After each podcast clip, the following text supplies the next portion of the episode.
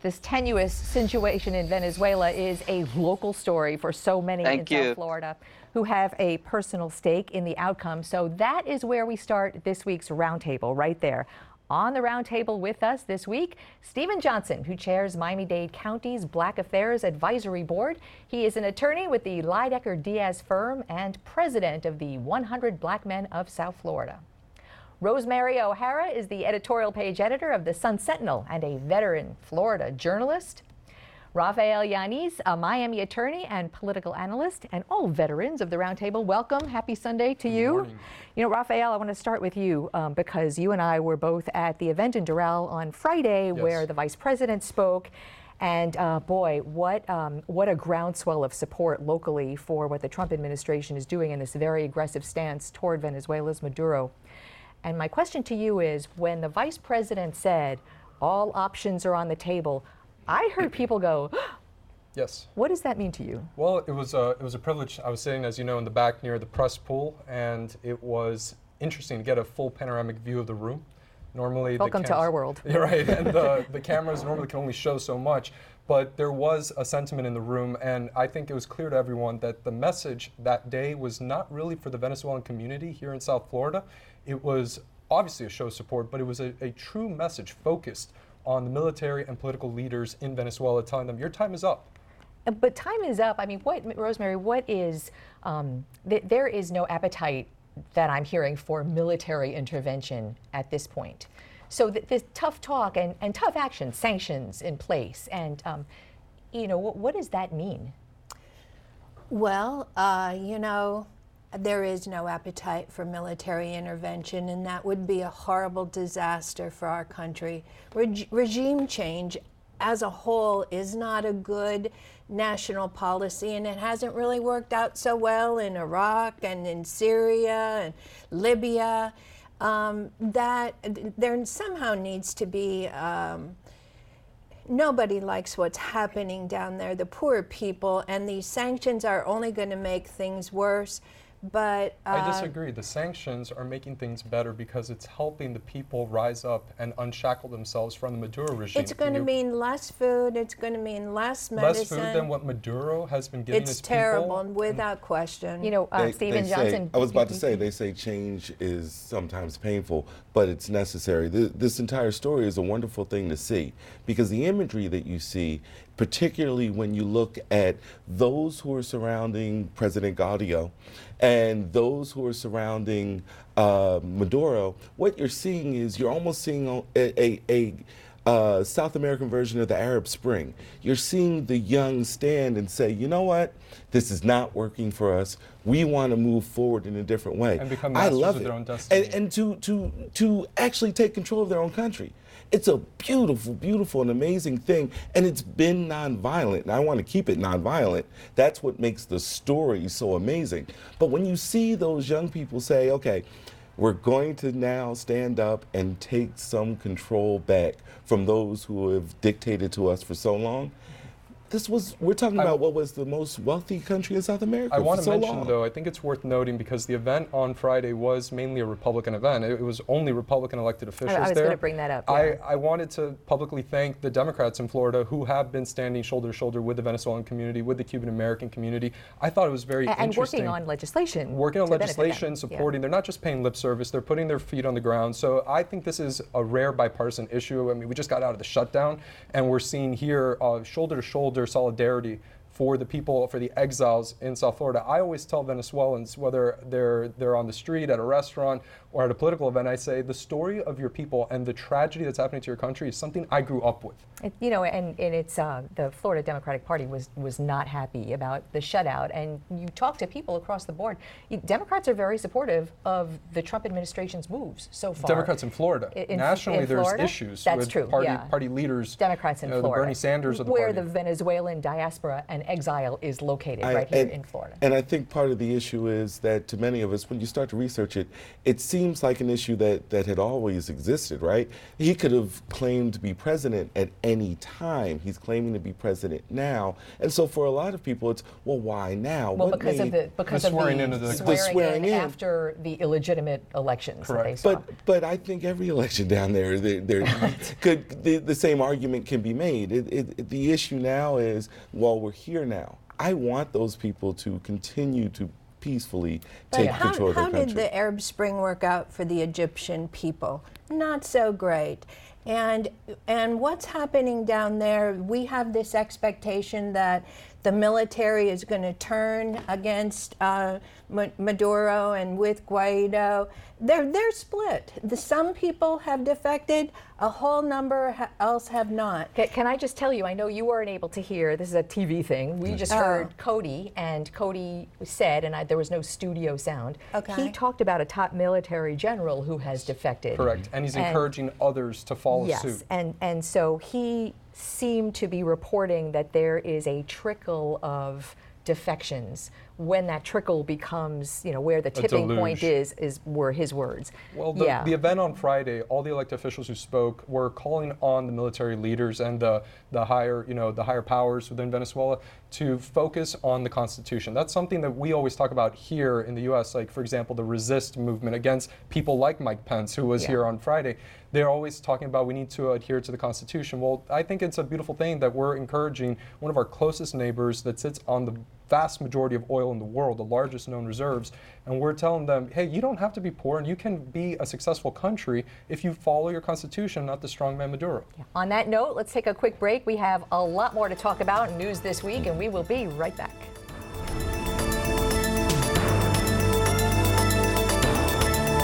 We are back with the roundtable. Stephen Johnson, Rosemary O'Hara, Rafael Yaniz, and want to talk about.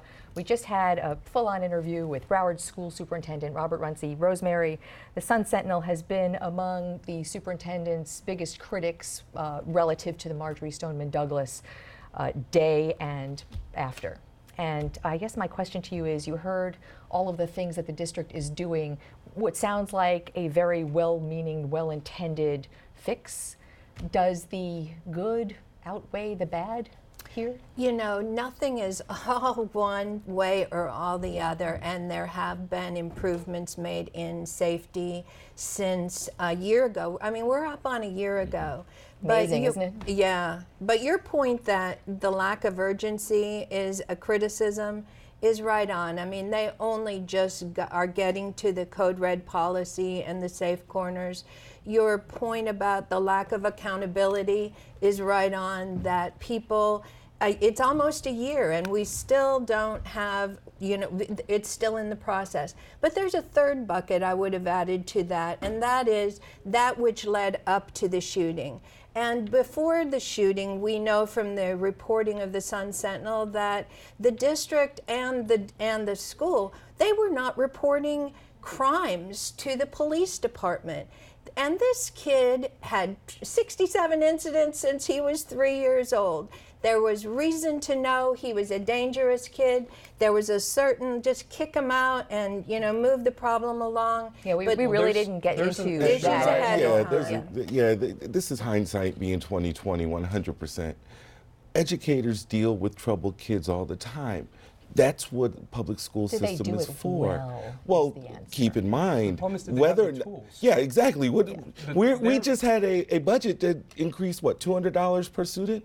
Wow, that's that's huge. This problem it was was a tragedy. It's it's a huge tragedy, but he has a quarter million other students, right? That's a very large school district.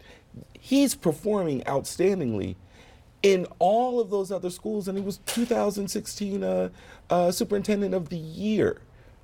We can be concerned, we can hope for improvement, but I, I wonder if this, and I said it before, if people wanting the heads to roll are just going to keep looking for heads. And let's not talk about what the governor's doing. Glenna, I'm not here. I'm not here to defend the superintendent, but I think we need to take a macro picture. We need to look at the forest, not the trees, and then look at the trees. The school districts are tied across the state to place students like Nikolas Cruz in the environment of least restraint. What does that mean? They try to keep them in their actual school. So there are uh, incentives and disincentives built in from Tallahassee down uh, as mandates down to the school districts, telling them when you have a problem child like Nikolas Cruz, you can't be sending them to opportunity school right away because that's where he belonged when we all look at it. So I, I think we have to look at the big picture and then also look at I want to see you know the temperament. I, I, I, I don't know what the parents are feeling, the parents of the children who were killed, but and the teachers who were killed. Uh, but you have to look at, at the difference of attitude. He was Sheriff in Scott that Israel. alter- he was in the alternate school, and it was when he was sent back to Stoneman because of the environment of least restraint, they at least restriction, they have to be sent but back. there are, uh, but when he was sent back, there were mistakes made by the I'm district, by the that. school. Well, I just wanted to clarify. Ob- obviously, he was in an alternative school when he was sent back. They ended his services, know, knowing what a problem kid he was. So there were mistakes made. It wasn't just that he was one of 230,000 kids in the district. This kid, and the superintendent would tell you, this kid was a kid that if anybody met him, you would never forget him. A- and But that a- doesn't mean if if you meet a troubled child, and trust me, we deal with chil- troubled children all the time with the 100 Black Men in South Florida. If you meet a troubled child, your goal is to make that child untroubled. Your goal is not to say, okay, let's go ahead and And they and, tried. and and they absolutely him a lot of tried. services. But They- they didn't have all the resources available, and I think that the state also deserves some blame here because of this mandate that you say that you can't keep this student outside of their home school. This is a, a, a tragedy of epic where does, proportions. where does the but- common sense come in? Let me give you some common sense. The student was no longer a student at, at Stoneman Douglas. He was no longer the problem or the concern or even under the purview of the school district. It's a tragedy. It's an You're absolute about after tragedy. the fact. Uh, but Yeah. but what I'm saying is that that we are we are looking back at how he was how he was educated. Just one part.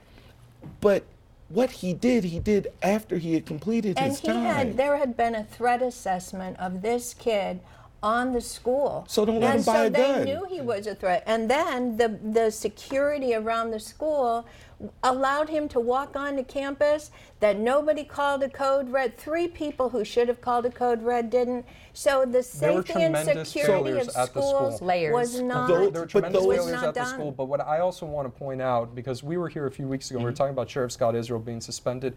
As an observer who's not personally invested in this, I see a sea change in the difference of attitude from mm-hmm. day one between Scott Israel and Robert Runcie. And that doesn't mean that I'm out here defending Robert Runcie. It doesn't mean I think that there aren't issues that need to be fundamental, And fundamentally important is that? addressed.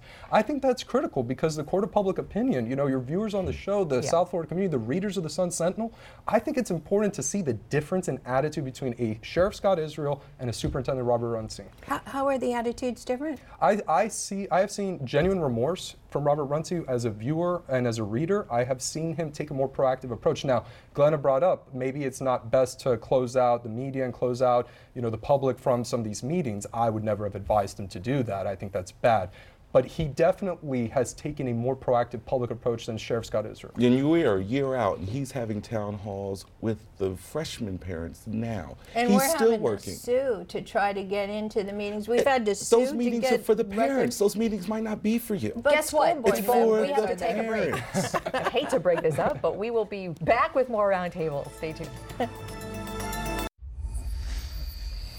Another week, another drinking from the news fire hose when it comes to our new governor, Stephen Johnson. Governor Ron DeSantis this week, education, the environment, all- all, kinds Public of announcements. housing. It- Public it- housing, but this two, you mentioned me. it before. $224 increase per student spending has to be good news. That's wonderful news. Yeah. Look, listen, we've underfunded education for years. Well, it's a proposal, I should say, right? Yeah, we'll see what the, He has the- veto we'll see what the so legislature does with proposal. it. But but to- for him to take those steps, it's almost as though there's a Democrat in Tallahassee, and I know that's not true. But we've got uh, spending. Yeah, I, I had to do it. We've got spending. We've got spending on education. We've got literal spending on on clean water in the Everglades. We've got underspending on the algae bloom. I wish he added a little, bit more than 25 million there. But to take those moves right out of the gate, I can tell you there are a lot of people that are impressed, and they don't all have uh, Republican after their name. No, that's true. Um, let me, Rosemary, part of the announcements, the education announcement, was the elimination of Common Core. Did, could you hear the applause Oh, across yeah. the state? Well, the Florida standards, Florida version of The Common Core. implementation of it. But that, you know, by and large, everyone loves that because there was so much testing to go with it. But there is a sort of other side to that story, accountability side to that story. Absolutely. I mean, it was really got former Governor Jeb Bush who brought in high. Well, he wouldn't call it high stakes testing. He would call it accountability. Let's see where we rank up against everybody else. That's been the goal all along with the FCAT. Then it got redefined as the Florida Standards State Assessment. And, and Common Core is really a way, was supposed to be a way of saying, how do our kids stack up against kids elsewhere? I wonder really, um, uh, people want all of this testing, not, not, I shouldn't say all of it, a large part of this testing to go away. There's just too much testing going on. But Richard Corcoran, the former House Speaker, is the Commissioner of Education. He has been in the legislature during all of the moves to the, the recent um, accountability system. So, how much uh, change really happens? Um, is it just a new test, or is it a change in philosophy? We'll have to see. So much of this is all brand new stuff because we didn't hear about all of this during the campaign. So we're just getting to know what he stands for. Ron DeSantis did say when in announcing it that when he was on the campaign, the parents were bringing it up to him. So maybe the parents weren't walking to the back of the room to talk to the press about it, but they had his ear and they were bringing it up to him. Well, testing was something I think that ever since it's been, what, to your point, since Governor Bush, we've heard Yes. in the newsroom about the complaints of the amount of testing and that teachers teach to the test. To the test. I'm the son of an uh, educator, Yeah, and you are. and and she's extremely successful with her end of course exams, leading her school, leading leading in her subject area. I'm very proud of that, but that doesn't change the fact that she feels like once the school year starts, the firing gun goes off, and you can't look left or right. You can only look straight forward, or you will miss that test, and your students won't perform. And you know what? A very Some people say that's good. Other parents think it's bad. No, Yeah, that's it's, yeah. it's absolutely terrible. We can't, as the hundred black men in South Florida, we can't go into schools during certain months because they're in test prep, and then they've got to take the test. And you would fail And- the school if you took them out for valuable education. and you're losing those those other opportunities because you you mentioned it early, Glenna. You said what happened to common sense. Those tests are not a about. I know, right? those tests aren't about common sense. Those tests are literally about measuring our children up against everyone else. That's not what we should be doing. Can- we should be I- educating them. I, I just want to tell you something that kind of blew me away. A comment from Miami Dade School Board member Dorothy Bendross-Mindingall this week, who said, you know, I was asking her that the testing also assigns grade levels to schools. To the schools. Right. And by and large, Broward and Dade schools have really come up in the grades and have been touting that, and that's a, a great thing. And what she said to me was the number, the grade letter, does not equal proficiency. proficiency. And she said, when I even go into A schools, I will tell you those kids may not be proficient in English or math. That's frightening. Yeah, no, uh, the system can be manipulated. And even though the number of DNF and schools, in 2015, the number jumped because we switched to a new system. Now the number of, of D and F schools have, have come down, and the number of A schools are, are better, but the number of C schools has exploded. So this this grade system, it affects schools, it affects teachers, their pay has Sure. been, their The bonuses have model. been Exactly. have been based think, on it. I think it's important to point out that when these, when the the new um, grading system was implemented under the previous governor's administration, there was an issue that school school boards in Central Florida had disproportionately high levels of high performing schools, and it seems like they were almost on the up and up. And knew, you know, from this casual observer's perspective, it seemed like they were on the up and up. And Miami-Dade County and Broward seemed to be trying to fulfill the letter of the law and trying to reach it. And so we got a constellation of grades at the schools in South Florida. And I think there were some people woke up and said, hey, if they're not playing by the rules in Central, North, and Western, and you know, Panhandle and Florida, why are we playing by the rules down here? And are we really even evaluating our teachers properly if the only thing I care about is what how these these children do on a test? We're not factoring in what these children deal with at home, who I'm actually teaching and reaching, and if, if I'm doing an effective job on it. We're figuring out if I can get them to bubble the right A, B, C, or D on a Scantron. That's not education. And I too am a son of an educator. So I, I recognize that education is more than how you do on a test. So how do you test it then? With that said, with all of the moving parts and all of the different variables, how do you test? It? You know what they used to do? They used to evaluate the teacher. They used to have someone sit in and evaluate the teacher. Are you in control of the class? Are the children focused? Are they watching you? Are you reaching And them? they were doing that, and one of the reasons they got away from that is because all of the teachers um, were excellent, except for like just a handful. And you know that was so many thousands. Not everybody's excellent. So that, as a on the on the bell curve, that got skewed too. But if not everybody's excellent, everybody also isn't failing. And if your only Right. way you're going to judge anybody, if you're going to judge a student and you say, okay, I'm going to judge you on your ACT scores or your SAT scores. Well, if you judge me on my SAT scores, I had great SAT scores. But if you judge me on what I did throughout the course of the year, I had terrible grades. We won't judge right? like yeah, yeah, but my point is, you Yes. you you can't judge a student Right. only by what they do on a 90 minute day or a day long test in 90 minute Can't increments. judge for a the- person like that. And for the benefit of the viewers, it's important to note the executive order that Governor DeSantis signed is not a light switch. It's going to be implemented over time. Over time. You know, the best thing about Roundtable is we can go forever, but we can't really. So thank you. Great Roundtable. Thanks for being